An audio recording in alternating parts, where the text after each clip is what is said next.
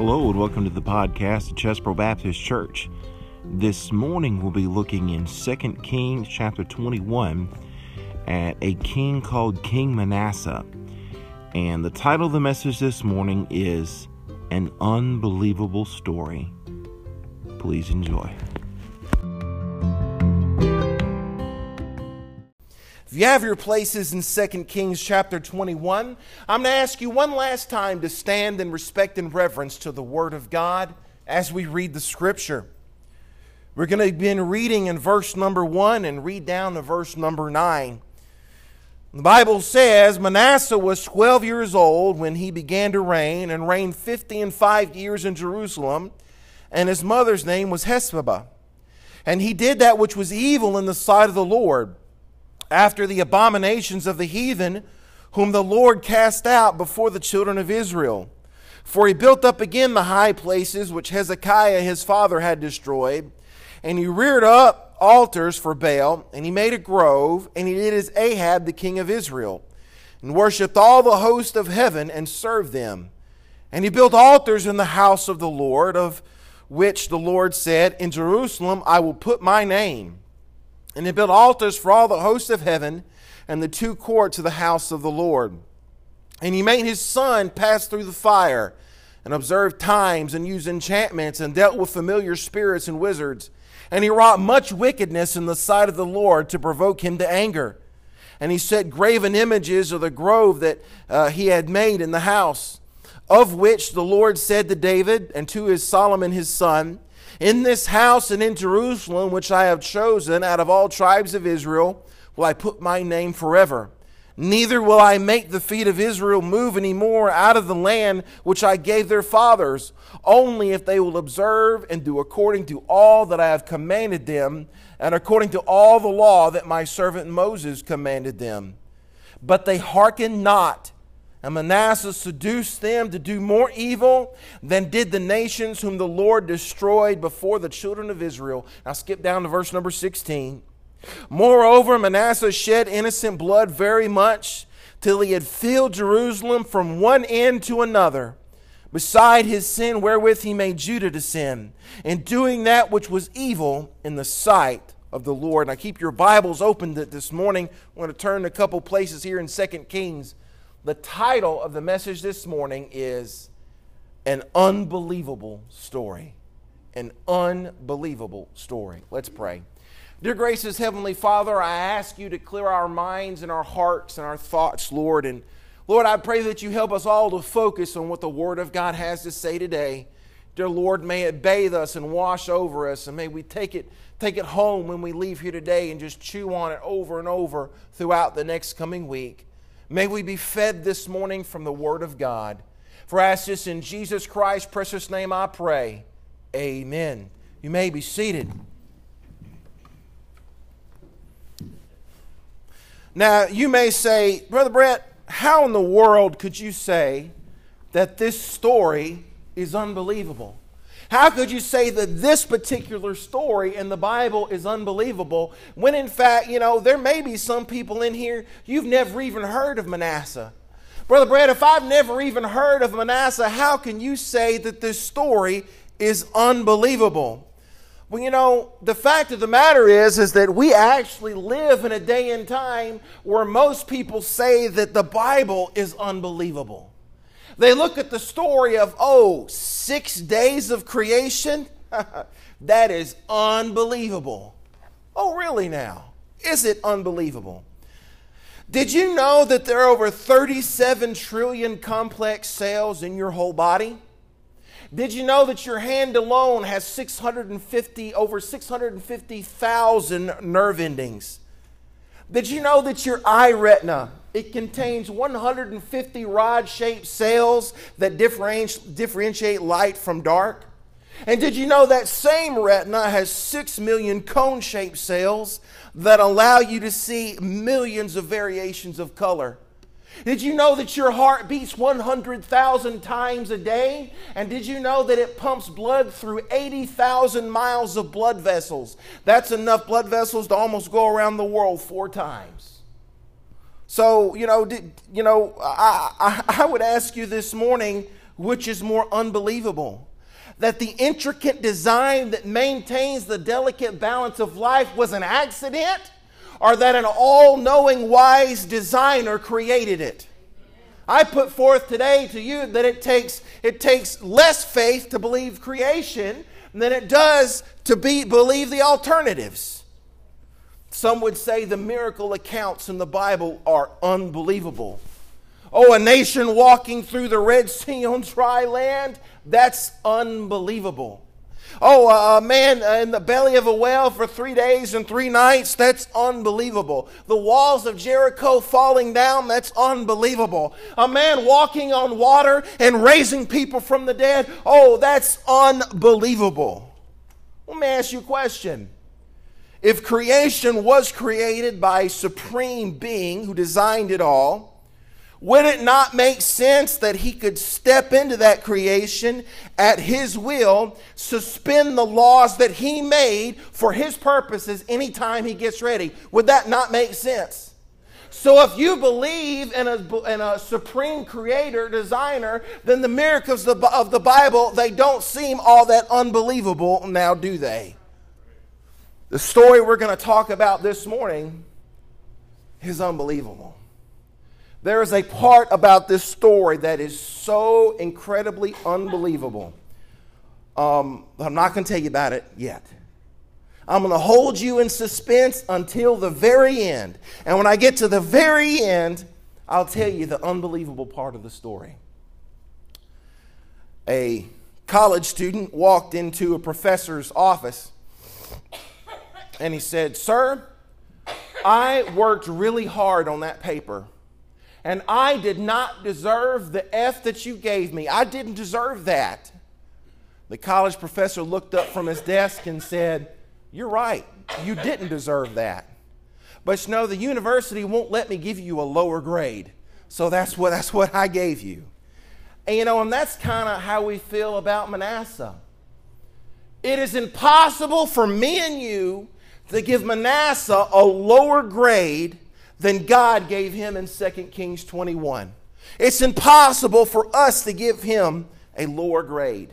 There are many parts about this story that's unbelievable, but I'm going to give you three aspects this morning that's unbelievable about King Manasseh. Number one this morning is we have unbelievable depravity. Unbelievable depravity.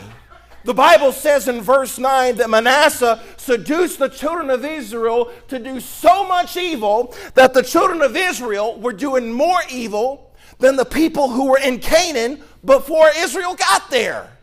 How unbelievable is that? As we read about Manasseh in this chapter, there are four parts of, this, of his unbelievable depravity. The first part is idolatry. He has his first unbelievable depravity. The first thing under that is idolatry. In verse number three, it says, For he built up again the high places which Hezekiah his father destroyed. I want you to remember this morning that Manasseh had a good father. His father this morning was a man named Hezekiah, and Hezekiah was a good king. Hezekiah led the nation to revival. Uh, uh, Hezekiah uh, excuse me, I lost my place for just a second. Um, and you see, Hezekiah, all the good reforms that Hezekiah did, Manasseh began to undo.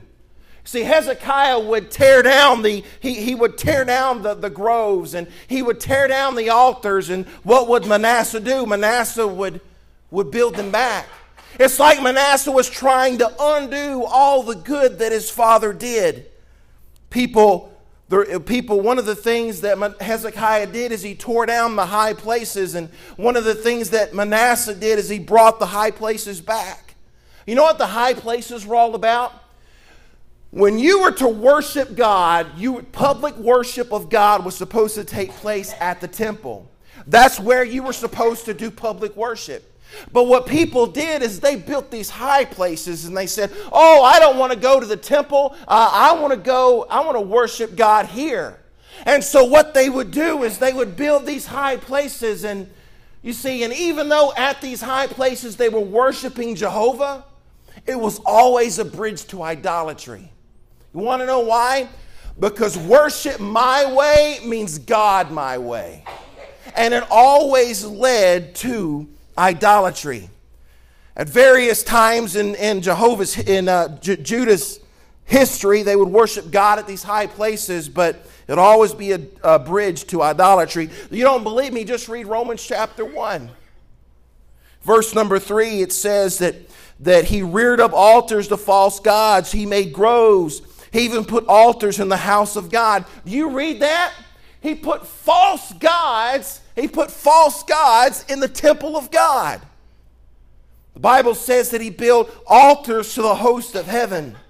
See, people in that day is they would worship the sun and they would worship the moon and the stars and they'd worship fertility and they'd worship forces of nature and the, uh, the rituals that they would do to worship uh, these gods is so depraved i can't even tell you what they did here in mixed company today that's how depraved their worship of these idols were he was depraved in idolatry. I want you to see number two this morning. He was depraved in violence. The Bible said this king made blood to flow through the entire land. It says in verse 6 that he made his son to pass through the fire. Made his son to pass through the fire. You know, one of the gods worshiped in that day was a god named Molech. Molech was a big idol. What they would do is they would they would uh, make a fire in Molech's belly, and they would stoke that fire and add fire, add wood to that fire until Molech's arms got red hot. When Molech's arms got red hot, they would take their babies and they would take their infants and they would throw their babies and their infants in the arms of Molech, and they would watch their babies scream and agonize in pain until they died. That's how you worshiped the god of Molech. You know where Molech was worshiped? He was worshiped in a place called the Valley of Hinnom. In Christ's day, that became known as the Valley of Gehenna. You see, Gehenna was the garbage dump for Jerusalem. People would bring their garbage in, in the Valley of Gehenna and burn their garbage. And it was said in the Valley of Gehenna that the fires of Gehenna never stopped the fires never stopped. And Jesus used the valley of Gehenna as a picture of hell. You know where all that started? That started here with the worship of Molech. Because after they got done burning and destroying these babies, they would, they would discard their bodies. They would discard their bodies into the valley of Hinnom. You know, there is, folks, let me tell you today, there is no greater sign of depravity for a nation that they would sacrifice their own children. You understand this practice, this practice still happens today. It happens today in the form of a sin called abortion. You understand today that there are over 2,500 babies aborted every single day. Every day there are 2,500 babies aborted in our country. Oh, it's very sad that several months ago, the One World Trade Center, you know, you know the one I'm talking about. You remember when they knocked down the other two? And everybody said, God bless America, God bless America. And then they built the One World Trade Center. That's what I'm talking about. They took that One World Trade Center and they lit the thing up pink in celebration of a law that was passed in New York that said that abortion could happen in the third trimester all the way up to birth. One week after this, the governor of Virginia got on the radio.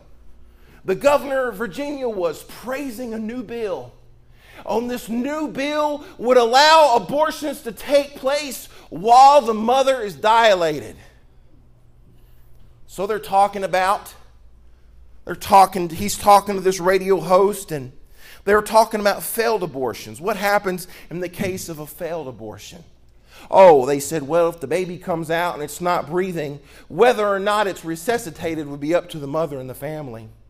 But in the case of a failed abortion and the, a, a breathing baby, a conversation would happen between the physician and the mother about what would happen next. You understand what that means?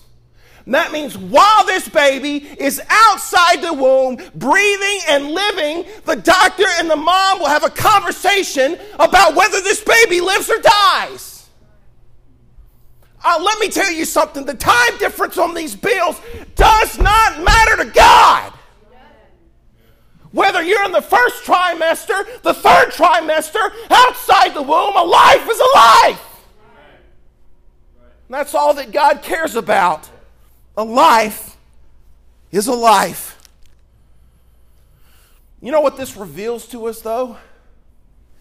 This reveals to us that to the abortionist, they always knew it was a life. They always knew. You see, back way back when, when they were they were saying, "Oh well, in the first and second trimester, the baby is just a fetus." It's just a lump of cells because it's not viable outside of the mother. No one can argue that a third trimester baby is viable outside the mother. So it wasn't about viability. You know what it's about? It's about the sacrifice of one life, an innocent life. It's about the sacrifice of one life for another life. You know what abortion is? Abortion is a sacrifice on the altar of self. That's what abortion is. It's a sacrifice on the altar of self. That's, that's what was happening in the days of Manasseh. I believe as God's people, we should do more to end that kind of depravity. And, and don't, don't you? Don't, wouldn't you think we need to do more? I believe we need to pray. I believe we need to vote our values, but we need to do more than that. Let me give you an unfortunate truth tonight, uh, this morning. An unfortunate truth is, is that even if the law changes, abortions won't stop. Abortions won't stop if the law changes. Now, don't get me wrong. I want the laws to change. I need the laws to change. But the laws changing is not going to stop abortion. You know what is going to stop abortion? Is if the hearts of America get a hold of God. The gospel of Jesus Christ is the only thing that's going to stop abortion. You want to know why abortion is so prevalent today in our society? You want to know whose fault it is? You want to know who dropped the ball on that one? I'll tell you who dropped the ball on that one. It's Christians' fault. It's the Christians' fault. We dropped the ball on that one. That's on us. That is our fault. We get so wrapped up in our own lives that we stop caring about spreading the gospel. When a worldly person sins, they sin openly, they don't care who sees. When a Christian sins, Christians sin behind closed doors. When a Christian sins, it's behind closed doors. Christians watch things and do things behind closed doors that they're not supposed to do. It's not the depravity out there that's the reason America's in the position it's in, it's because of the depravity in here. Their sin isn't the reason why we don't have revival in America, it's our sin. Our sin is the reason. Depravity isn't just an out there problem, depravity is an in here problem. Number three, we see occultism. It says he used enchantments and dealt with familiar spirits and wizards. He's involved in occultism, the king of Israel, king of Judah, involved in occultism. And number four, we have rebellion. Now, this was his chief sin, this was his central sin. You see, he takes false gods and puts them in the two courts of the temple as if he's shaking his fist to God and saying, God, I dare you to do something.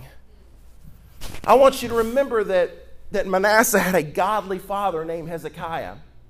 And if you look at 2 Kings chapter 18 and you look at 2 Kings 21, they're almost a mirror image of each other. Almost a mirror image of each other. Because in, in chapter 18, that tells us about all the good reforms that Hezekiah did. In chapter 18, he tears down the altars in the groves. And what does Manasseh do in chapter 21? He builds them back. Hezekiah destroys the high places. Manasseh brings them back. Hezekiah crushes and removes the, all the idols from the temple. Uh, Manasseh brings them back. He builds new idols, puts them back in the temple. Manasseh spent the first part of his reign undoing all the good that his father did. And the way the text mirrors one another, it almost seems personal.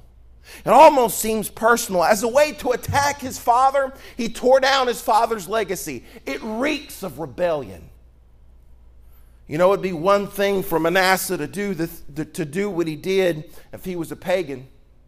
It'd be one thing for Manasseh to do what he did if, if, if he had an ungodly dad, but that, it's, it's doubly depraved. Because not only did he have a godly father, he was raised in a time where people loved the Lord and he still rebelled. He rebelled anyway. This morning, I understand why unsaved people act like unsaved people. I understand that. But it's hard to understand. Is it hard to understand when people who've experienced God and who've walked with God and who've experienced the sweetness of the Savior, why they would rebel against Him? That's what's hard to understand. There may be a Christian teenager in here. You've got a good Christian mom, and you've got a good Christian dad, and you couldn't have it any better if you asked for it but you're still rebelling. There may be a Christian dad in here. You know your wife is the best thing that's ever happened to you. You know she's way better than you deserve. But yet you have wondering eyes anyway. There may be a disillusioned church member in here. You're upset about the littlest thing when you forget that there are people around the, in places in the world today that would kill to go to a church like the one you get to go to. Rebellion has a short shelf life. You want to know why? Rebellion has a short shelf life because, like milk left out of the refrigerator, it stinks to God. Manasseh had unbelievable depravity. And you know what followed? Point number two unbelievable destruction. Unbelievable destruction. We see that God sends prophets to Manasseh and they have a word from the Lord. Look at verse number 10. And the Lord spake by his servants the prophets, saying, Because Manasseh king of Judah hath done these abominations, and hath done wickedly above all that the Amorites did, which were before him, and hath made Judah also to sin with idols. Therefore, thus saith the Lord God of Israel, Behold, I am bringing such evil upon Jerusalem and Judah, and whosoever heareth of it, both his ears shall tingle. And I will stretch over Jerusalem the line of Samaria and the plummet of the house of Ahab. And I will wipe Jerusalem as a man wipeth a dish, wiping it and turning it upside down. And I will forsake the remnant of mine inheritance and deliver them into the hand of their enemies and they shall become a prey and a spoil to all their enemies, because they have done that which is evil in my sight, and have provoked me to anger. Since the day their fathers came forth out of Egypt, even until this day. Hey, hey, guess what? Depravity always leads to destruction. Rebellion always leads to ruin. Romans 1:18 For the wrath of God is revealed from heaven against all ungodliness and unrighteousness of men who hold the truth in unrighteousness. Nobody sins and wins. Not even the king of Israel, not even the king of Judah. And what God does here is he takes us through three different scenes. He takes us through th- three scenes that will help us understand the destruction that's going to come upon Israel. The first thing he does is the first place he takes us to is he takes us to the orchestra. Verse number 12. Behold, I am bringing such evil upon Jerusalem and Judah that whosoever heareth of it, both his ears shall tingle. You know what tingle means? Tingle means to vibrate violently. Imagine, if you will, you sitting in a chair and somebody coming up and sitting beside you, and they have two big cymbals in their hand. And right beside your head, they crash those cymbals together as hard as they can. The sound and the vibrations from that, you're just going to vibrate your whole head and it's going to be overwhelming to you. God said, when people hear what I'm going to do to Jerusalem and Judah, it's not going to be a soothing flute. When they hear what I have done to them, they will be overwhelmed with terror. Second place he takes us to, the second scene, is he takes us to a demolition site. He says, And I will stretch over Jerusalem the line of Samaria and the plummet of the house of Ahab. You know when you use a plumb line? You use a plumb line when you're building something. You, you, you, you run a line, you snap a chalk line, you, when you're trying to get something square, you're trying to line something up, you need to be exact and precise, you try to get something level, you run a plumb line. Now, you do that when you're building something, but you usually don't run a plumb line when you're destroying something. Now, if I need to destroy something, I'm just going to give McKenna a, a, sledgehammer and say, go after it. well, if I need to destroy something, that's all that's going to happen. But you know what? God said, when I destroy Israel, I'm going to use a plumb line because their destruction will be exact, it will be precise, and it will be total. Third place he takes us to is the kitchen. He says, I will wipe Jerusalem as a man wipeth a dish, wiping it and turning it upside down. Ever go into Dairy Queen and order a blizzard? The old blizzard test? Turn it upside down. You always want it to fall out because you get it free then. I hope they make you a new one. Okay, it's free. Eat it off the counter. You know what God said? God said He's going to take Jerusalem, He's going to turn it upside down and shake it and wipe it. He's going to hold it upside down until nothing's left. That's the destruction that's going to come upon Israel. And all these prophecies, that were going to be fulfilled within a hundred years of when the prophet prophesied. Turn over to chapter 23 in, your, in 2 Kings. 2 Kings 23. 2 Kings 23. We have unbelievable depravity. Now we have unbelievable unbelievable destruction. Look at chapter 23 and verse number 26. You see, chapter 23, it tells us of a revival under Josiah. See, Josiah was Manasseh's grandson. And uh, Manasseh and Josiah had a, he, he, he did right in the eyes of the Lord, and he brought a great revival in Israel. But guess what? It wasn't enough. Verse 26 Notwithstanding, the Lord turned not from the fierceness of his great wrath, wherewith his anger was kindled against Judah, because all the provocations that Manasseh had provoked him withal. You see, even though Josiah, he led a national revival in Israel, uh, under Manasseh, the people had reached a point of no return and judgment was inevitable. Not even Josiah's revival could stop it.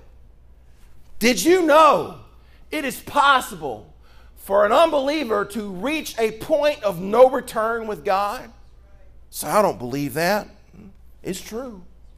In Romans 1, we see that people were looking at creation and and just looking at creation, they could tell that there was a God.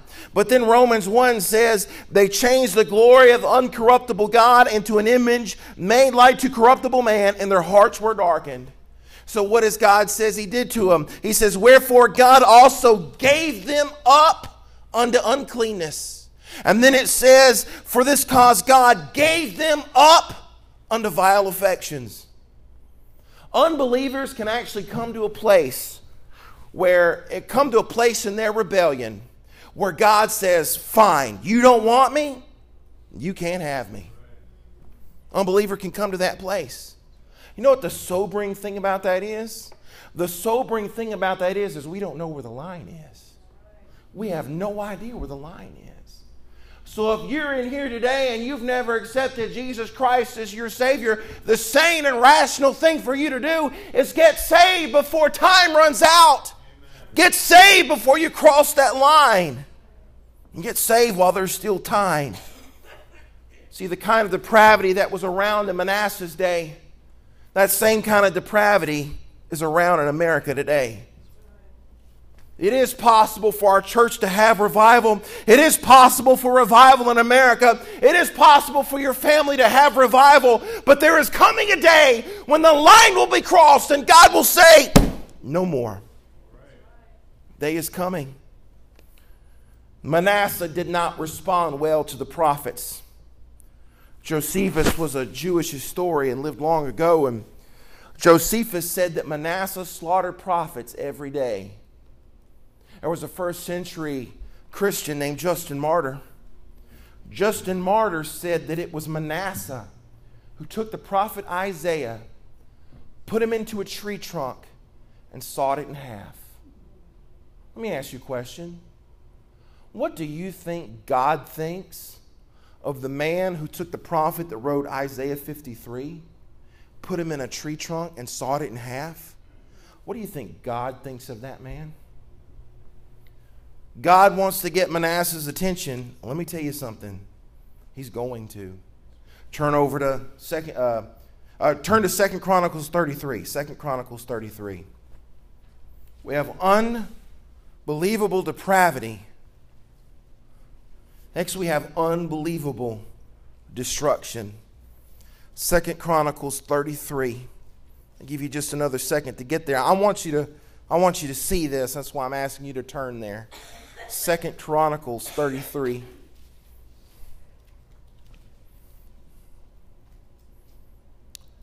If you have your places in Second Chronicles 33, we're going to begin reading in verse number 11.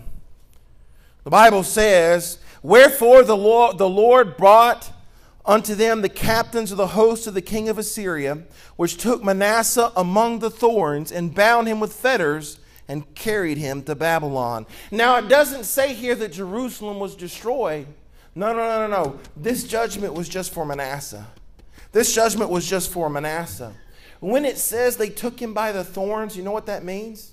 That literally means they bored a hole in his nose and they put a ring in his nose, like a ring in a bull.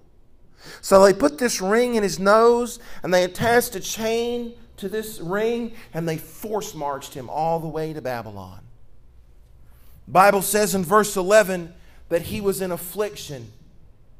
He's not shaking his fist at God anymore, is he? Unbelievable depravity brings unbelievable destruction.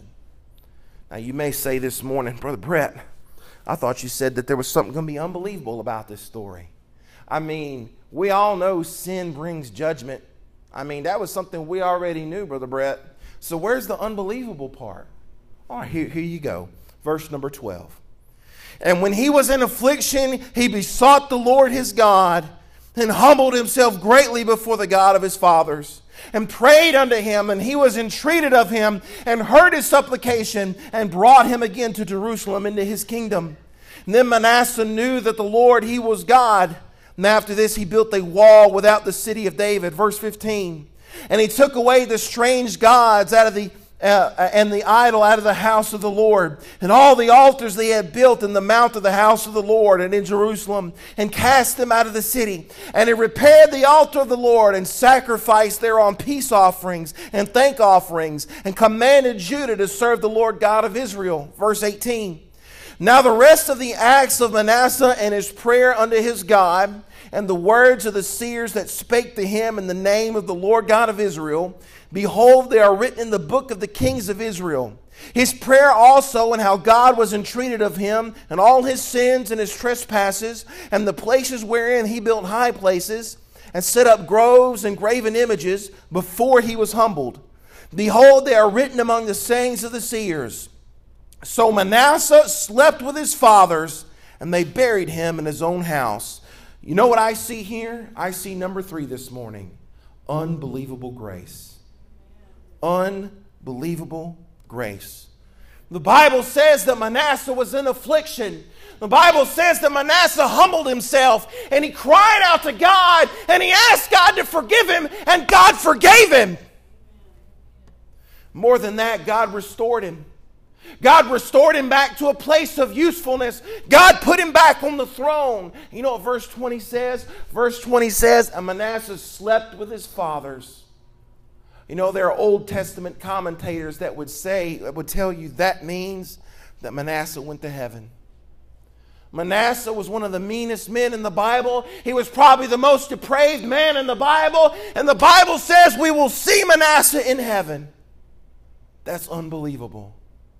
It's probably one of the most unbelievable stories in the Bible. Let me tell you something today. God still has unbelievable, inconceivable, unspeakable grace for depraved sinners. This morning, no matter what sin you're struggling with, no matter what sin you're, uh, no matter what sin you're struggling with, no depravity runs deeper than the grace of God. No matter what rebellion is in your life, no rebellion runs deeper than the love of God. There is not a Manasseh in this church. There is not a Manasseh in your family. There is not a Manasseh in this city that can't be saved by the grace of God. I still believe the grace of God can help a, dr- a drunk. I believe the grace of God can cure a drug addict. I believe the grace of God can cure immorality. If God can save Manasseh, and if God can use Manasseh, then He can save anybody, and He can use anybody, including me, including you. Aren't you grateful for the grace of God this morning? There was an old Native American Indian man. He had lived many years in sin. A missionary to the uh, place, to the reservation, led this old Indian man to the Lord. When this old Indian man he got saved, his life began to change, and he began to tell his friends about the grace of God and the change in his life. And his friends came up to him and said, "Hey, can you tell us about this grace? What does it mean?" Tell us about this change in your life. The old Indian man was a man of few words. He went over to the ground and he dug in the ground for a minute and he found a worm. He brought the dirt covered worm and put it on a pile, small pile of leaves. He reached in his pocket and got out a box of matches. And he lit the pile of leaves on fire on every side. Those pile of leaves began to burn and get closer and closer to that worm. And right before the flames were about to take over that worm, that Indian man reached down and grabbed that worm and pulled it up and held it in his hand. And he said, Me, that worm. See, that's the heart of our God.